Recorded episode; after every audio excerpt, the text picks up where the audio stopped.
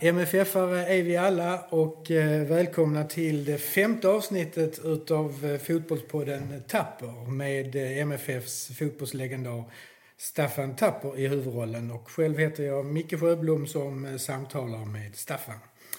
Vi sitter här och är upprymda av glädje efter MFFs seger i Europa League playoff med 2-0 borta mot Midtjylland i Herning. Men sådär jätteöverraskad behöver vi egentligen inte vara, för jag ställde frågan till dig, är det 50-50 borta nu, men du la mer procent till MFFs chanser efter hemmamatchen 2-2. Vi spelade mycket bra hemma då, de första 60-70 minuterna. De får ett mål hemma på oss som vänder matchen. Vi tappar lite det de kallar momentum, och de får 2-2 också, men de visade ändå, tycker jag, både MFF en annan klass och Midtjylland visade sig inte så starka i sitt försvarsspel eller sitt mittfältspel. Naturligtvis farliga på fasta situationer, men det kändes som att vår ledarstab hade läst in dem ordentligt, och jag tyckte vi dominerade matchen och vann fullt rättvist. Mm. Vi pratade lite grann innan matchen om uppställningen, och du hade lite någon detalj, andra tankar om hur du tyckte att Uwe skulle ställa upp, eller framförallt på mittfältet, men det var väl nyanser eventuellt, men någon kommentar kring det? Nej, det är det inte direkt, för att det visade sig vara helt korrekt. Jag var hela tiden och är fortfarande alltid orolig när vi så att säga ska försvara oss bra. Vi måste ha bra försvarare hela vägen, och det kan man väl balansera i olika valet av Vindheim som en offensiv kraft visar sig vara väldigt rätt, inte minst med hans passning till första målet. Har fortfarande lite problem bakåt, men vi sattes ju inte i de tuffa situationerna av Midtjylland, så att det löste vi bra, tycker jag, helt klart. Sen måste jag säga att Lars Nilsson och Rasmus Bengtsson och Safar, tre rutinerade herrar, när det blir de här matcherna är det roligt att se när de stiger fram, va? Tillsammans med då Marcus Rosenberg, som fullständigt dominerar matchen både i anfall och försvarszon. Så att det är roligt att se när de tänder till lite grann. Och det är klart, för mig själv, det är ju, vi startade vårt äventyr ute i Europa till Europacupfinalen 30 maj 79, och det startade vi ju i september 78, va? Och detta är nu, börjar vi gå in i september 2018, 40 år senare, va? Mot kanske någonting som kan vi leva upp till, som hade varit en fantastiskt rolig resa att göra parallellt. Mm. Ja, du nämner ju Marcus Rosenberg. Vi hade ju Sirius senast. Det stod 0-0. Marcus kommer in och det blev 5-0 till sist i andra halvlek. Och han gör ju en fantastisk match idag. Men ändå, en imponerande laginsats är väl ändå vad man skulle kunna säga. Det är 11 bra insatser. Definitivt en laginsats. Inte bara laget, utan jag måste berömma hela ledningen och den taktiska dispositionerna som är gjort av laget. Uwe Rösler måste få mycket beröm hos mig. Med den tilltron han har på spelarna och det sättet han mentalt bygger upp dem. Man förvånar mig att vi kunde se trötta ut hemma. Och idag ser vi absolut inte trötta ut. Egentligen inte någon spelare på hela tiden. Där är ju det här mentala spelet som är ju oerhört viktigt, inte minst idag när vi får 1-0, vi rider på det, de får inget mål, de ser trötta och så gör vi 2-0. Det blir liksom den motsatta effekten, att de börjar se trötta ut där vi får kraft, och det är ju en psykologisk bit inom idrotten som inte går att förklara bort.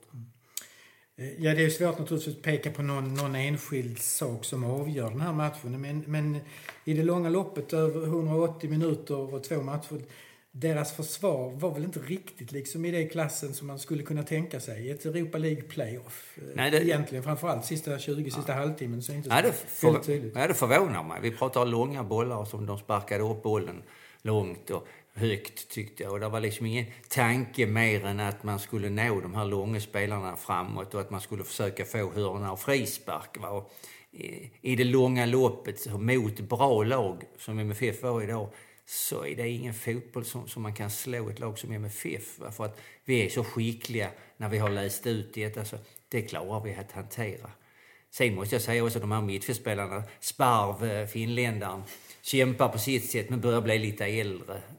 Poulsson, även i denna matchen tycker jag inte spelar på det sättet som jag hade förväntat mig. Han kanske är på väg därifrån, jag vet inte, det pågår väl vissa rykte om det, men ändå va. Och här tycker jag så att säga våra inom mitt fält där gör ett fantastiskt jobb. Bachirou och Kristiansson på sitt sätt där de vågar gå framåt. Vi såg vissa sekvenser här första halvlek som vi pratade om där Bachirou fick bollen och som jag brukar säga där skäl 10-15 meter framåt och hotar försvaret. Det tyckte de inte om. Och där är jag också likadant. Oskar på sitt sätt som outtröttlig hela tiden kämpar och springer och är ju ett komplement till de två på ett fantastiskt sätt. Så att laginsatsen är ju enorm idag, alltså från Dalin och ända fram till Antonsson. Man springer mycket och det är viktigt i fotboll. En sån där lite grann svära i kyrkan strategi eller taktisk, de här långa bollarna som liksom man ibland tittar lite ner på, men du säger det ibland, men slå den långt, du säger när vi tittar här, den långa bollen, den är inte så dum ibland. Ja, det är ju liksom att värdera situationen. När vi tittar på matchen i vissa läge där det blev väldigt trångt på vår egen planhalva, där vi försökte spela smått men kanske där var 5 MFF-are och 5 röda. Det går inte att spela sig ur det, och vill man då kanske leta upp det lite utan att riska någonting, så är ju alternativet att lyfta den framåt och inte minst lyfta den bakom deras fyrbackslinje. Nu är det ju ett resultatspel också man spelar här, att göra det, inte minst när vårt resultat talar för oss. Men det är liksom att ändå i min värld är det att minimera riskerna på egen tredjedel. Vi såg också några farligheter som de fick var direkt följd av att vi spelade ett kortpassningsspel där vi kunde valt ett annat alternativ. En annan sak som vi brukar diskutera, det är det här med rotera i truppen mellan matcherna och så. Du brukar dra några paralleller mot eget spel under slut på 70-talet, hur många matcher ni spelade under en säsong. Vad säger du egentligen om det här roterandet, för- och nackdelar med det? Ja, rotera, fördelen är om du har spelare så att du kan rotera utan att tappa för mycket i både i koncentration och kvalitet. Har du inte det så är det inte så bra. Sen är det ju det här med mentala biten som vi ser idag. De äldre spelarna, Rosenberg uttalade sig innan matchen också. Det är de här matcherna som är roliga att spela. Och det känner jag igen som när jag själv var äldre spelare. Att det var ju de här cuperna, Europacupen, som man steg fram så att säga mentalt och tyckte att man kan springa hur mycket som helst. Och talar då resultatet för en också, så att man har den mentala framgången, har ett bra resultat i ryggen, så kan man springa rätt mycket. Och det såg man idag. Man kan ju tänka att hur kunde vi ha en sån helt annan bild där vi liksom inte såg som att vi inte orkade. Och där ser vi det mentala spelet, det är fantastiskt. Men det är också en bit i det mentala spelet som Uwe Rösler och hans stab ska ha mycket beröm för, tycker jag, att man vågar ställa upp och spela på det sättet som vi gör. Man är väl medveten om kvaliteten hos Midtjylland. Och det kändes som att man var väl medveten om att vi är precis lika bra, om inte lite bättre. Och det visar man också både på uppställningen och på det sättet man hanterade matchen. Mm. Ja, vi måste ju ändå framhålla MFFs försvar. Alltså detta var då 15:e tävlingsmatchen under Uwe Rösler utan förlust, och Dalin har hållit nollan, tror jag, 5 av 8 Europamatcher. När man tittar på spelet så ser det ändå inte så defensivt ut, utan det är ju ändå framåt och offensivt. Det där trilla bollen mellan de tre backarna, det händer inte lika mycket idag som vi ibland har klagat på. Liksom. Absolut inte. Trilla boll mellan backarna, det är ju helt okej när vi har möjligheten att vinna tid, men inte när vi är stressade. Då måste man ta bättre beslut. Men det är ju också här att spelaren som Bachirou, tycker jag, hela tiden i MFF-tröjan tar ju kliv framåt. Så att säga. Vi ser här så en oerhört fantastiskt fin spelare han är. Han sätter ju nivåerna också, att vi vågar göra och söker ting.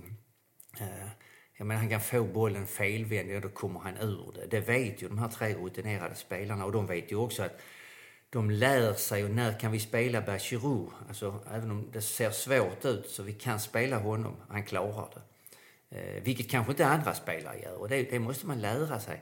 Hur är våra spelare, vad hanterar vi?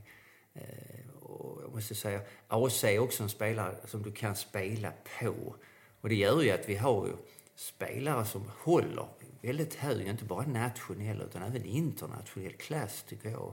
Det ska bli väldigt spännande att se vilken lottning vi får här nu, vilka motståndare och vem vi ska möta. Det är ändå, jag tror jag har rätt när jag säger det, är väl gruppspel och det är de två bästa i gruppen som ska gå vidare. Va? Och det här ska spelas nu under hösten, så att detta är ju något man drömmer om som MFF-are, att nu är vi ute i Europa, vi är alltså i ett gruppspel igen och vi har 6 matcher framför oss. Det är det som kittlar hela tiden tycker jag som gammal spelare själv. Mm. Ja, jag tänkte precis komma till det. Vi kan väl ta det liksom, för att det känns ju nästan ännu intressantare att få spela i Europa League, även om det var helt fantastiskt att spela i Champions League under 2 säsonger. Men där börjar ju gapet bli väldigt, väldigt stort till de allra bästa. Jag menar, vi jätteförlust mot Real Madrid borta och så vidare och så vidare. Här har vi ju faktiskt en möjlighet att gå mycket längre. Vad säger du? Ja, det har vi naturligtvis. Alltså, de allra bästa lagen finns ju i Champions League, men jag tycker också Euroleague håller en väldigt, väldigt hög standard. Och vi får inte glömma heller att vi har mött 4 lag nu i Europa. Vi har spelat alltså 8 matcher och vi är vidare. Det tycker jag visar oss en styrka. Det är inte en engångsföreteelse. Och jag tror att både staben och laget går in i här i Euroleague-gruppspelet med en väldiga förväntningar på rätt sätt. Och inte minst att en sån här match, för vi kan hantera en bortamatch också, att vi har lag och trupp som kan hantera det. Sen ska det matchas mot Allsvenskan. Det får vi inte glömma heller. Vi får inte bli övermodiga i Europa så att vi på något vis glömmer att vi måste bli minst 3 i Allsvenskan. För då har vi ändå liksom missat lite grann. Så här blir det en balans nu. Men nu ska vi först suga på den karamellen i ett par dagar och se vad den leder till. Ja, men det är klart, det ska vi ju. Men här i podden så måste vi titta framåt. Och vi har ju faktiskt en match på söndag mot Brommapojkarna borta. Hur vill du se där? Alltså, ska vi rotera där? Eller? För sen är det ju faktiskt ett uppehåll, landslagsuppehåll efter det. Jag tror man måste, när man når framgångarna, vi har inte glömma. Vi hade en andra halvlek mot Sirius innan vi går in i denna matchen. Och då pratar vi om då att vi tar ju med oss ett avslut mot Sirius som var väldigt positivt. Vi gjorde 5 mål, många som var målskyttar. Marcus kom in och dominerade. Det hade vi med oss, det märkte man tyckte jag. Och det är frågan nu ska vi spela på, som vi säger, på söndag mot Brommapojkarna. Nu måste ju så att säga våra sjukgymnaster, våra tränare läsa av truppen och läsa av spelarna. För det kanske är spelare som känner sig så bra i form att ja, jag vill spela så att säga. Va? Då kanske man säger att du ska inte spela för du orkar inte spela. Men man måste liksom läsa av detta. Precis som du sa, och sen är det långt uppehåll. Det kan både vara positivt och negativt. Vi får vara försiktiga. Men det är också tycker jag för att så skönt, nu ska vi vila. Nej, det ska vi inte göra. Nu är vi mitt uppe i Allsvenskan. Vi har 6 matcher till EU. Det är fantastiskt. Lite landskamper på det, kryddan på det också. Det är det grabbarna längtar efter. Det är där de vill vara. Så kommer inte säga till mig att nej, så skönt, nu ska vi vila 2 veckor. Det är helt galet. Ja. Jag vet, tillbaka till matchen bara. Vi brukar ju också kommentera och diskutera bytena. Ganska sena, 3 byten den här gången. Och det var väl inte så konstigt i och för sig, men vi har Larsson in för Vindheim. Vi har Traustason in för Antonsson och slutligen då bara någon sekund innan den 90 minuten faktiskt Brorsson byter mot Safar. Några tankar kring de 3 bytena? Kändes rätt så taktiska byten. Erik kommer in för Vindheim som ska då liksom täppa till bakåt, inte ta de offensiva löpningarna lika mycket. Antonsson och Traustason, det är samma typ av spelare. Traustason har lite mer spring i benen då när han kommer in, och sen 1 minut kvar, det är också liksom rent taktiskt. Vi försöker vinna lite tid, och det är ju rent internationellt, det måste vi lära oss. Jag har suttit och tittat här på playoff-matcher ute i Europa där man fuskar till sig enormt mycket tid. Jag säger absolut inte det är rätt, men det är en del av spelet ändå som vi måste också hantera. Att inte vara rädda för att göra, speciellt på bortaplan är det på det viset. Vi har liksom ingen att tacka för att vi inte gör det. Om publiken buar på att vi tar lite tid på inkastet eller på bollen, så ser det ut så i internationell fotboll. Och där är vi en del av det nu också. Va? Och då ska man göra det på rätt sätt, men ändå. Så att man ska fuska, men man behöver inte ha så brått. Ja. På tal om att fuska, vi brukar inte prata så mycket om domarna, men nu har vi ju spelat 8 Europamatcher och bla och var många i Östeuropa och så, men alltså jag tycker det finns ingenting att säga om domarna. Det har varit en bra insatser överlag, verkligen. Alltså. Det tycker jag också. Den är domaren idag, absolut. Ja. Det brukar vara, har vi ingenting att säga om domare så brukar det vara bra domare. Ja, det är en sån gammal regel ungefär. Va? Ja. Att han ska inte stjäla föreställningen, utan han ska bara vara med och hjälpa till. Va? Mm. Och det tyckte jag absolut han gjorde. Det var några situationer i början på matchen de ville ha en straff. Väldigt tveksam tycker jag. Va? Men annars duellerna lite tidigt med korten kanske han var. Det var en situation där han gav Marcus Rosenberg ett kort när han, i en situation där Åsa blev liggande och sparkade bort bollen. Där kunde han haft lite bra känsla. Helt rätt regelmässigt, men lite känsla för reaktionen kan man väl tycka. Men annars tyckte han skötte det hur bra som helst. Mm. Det här med tilläggstiden är sånt som är också intressant att diskutera. Vi såg ganska långa tilläggstider under VM. Att man la till kanske lite någon extra minut just för att inte kunna maska, om jag ska säga så.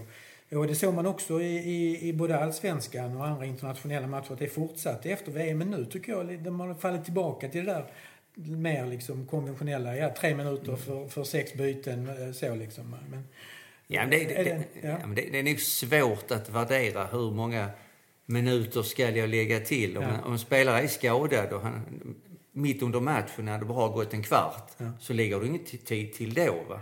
Men blir han skadad i 89:e minuten, då ska du lägga till tid. Det är lite ologiskt i och för sig också. Va? Sen är det frågan hur fort han kommer upp och med målvakt och boll. Och, det är liksom... Det ska vara inom ramarna någonstans. Alltså att, som lag som leder ute i internationella matcher så detta är något man måste hantera. Och lite grann lära sig hantera hur domaren hanterar det. Alltså man måste liksom se hur han agerar, vad han lägger. Så att inte vi tycker att nu gjorde vi bra detta, det blev nog 3 minuters tillägg. Så lägger han till 10. Va? Då har vi ju agerat helt galet. Då har vi inte läst domaren tycker jag. Va? Så att, det är lite rutin i det också. Mm. Ja gott, någonting annat än avslutande ord om den här då fantastiska och ändå efter att ha varit lite mörkt i kanterna så slutar ju det här Europa-äventyret relativt ljust för Malmö FF ändå. Några slutord här om ja, Midtjylland. Ja. Nej, men det slutar inte tycker jag här utan det är nu det börjar tycker jag. Ja, men det är nu det börjar. Ja. Det är nu det kittlar ännu mer. Det är som jag säger, vi har spelat 4 matcher ut i Europa och gått vidare in i ett gruppspel, vilket är en fantastisk prestation. Och just att se nu vilka lag vi får. Va? Och liksom vi har hösten, kan vi till och med gå vidare.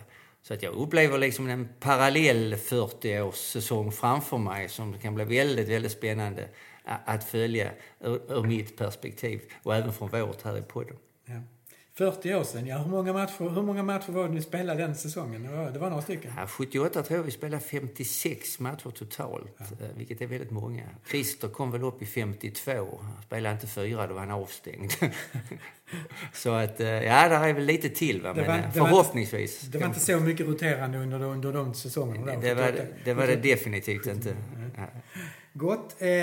Ska vi ändå bara toucha på Brommapojkarna igen. Nu har vi haft den här matchen. Det är torsdag och vi om 3 dagar så är det dags igen. En oerhört viktig allsvensk match borta mot Brommapojkarna. Några tankar om det? Någonting om Brommapojkarna som klubb? Ja, Brommapojkarna, det är svårt att läsa av den biten. En Stockholmsklubb satsar mycket på egna ungdomar, mindre ekonomi.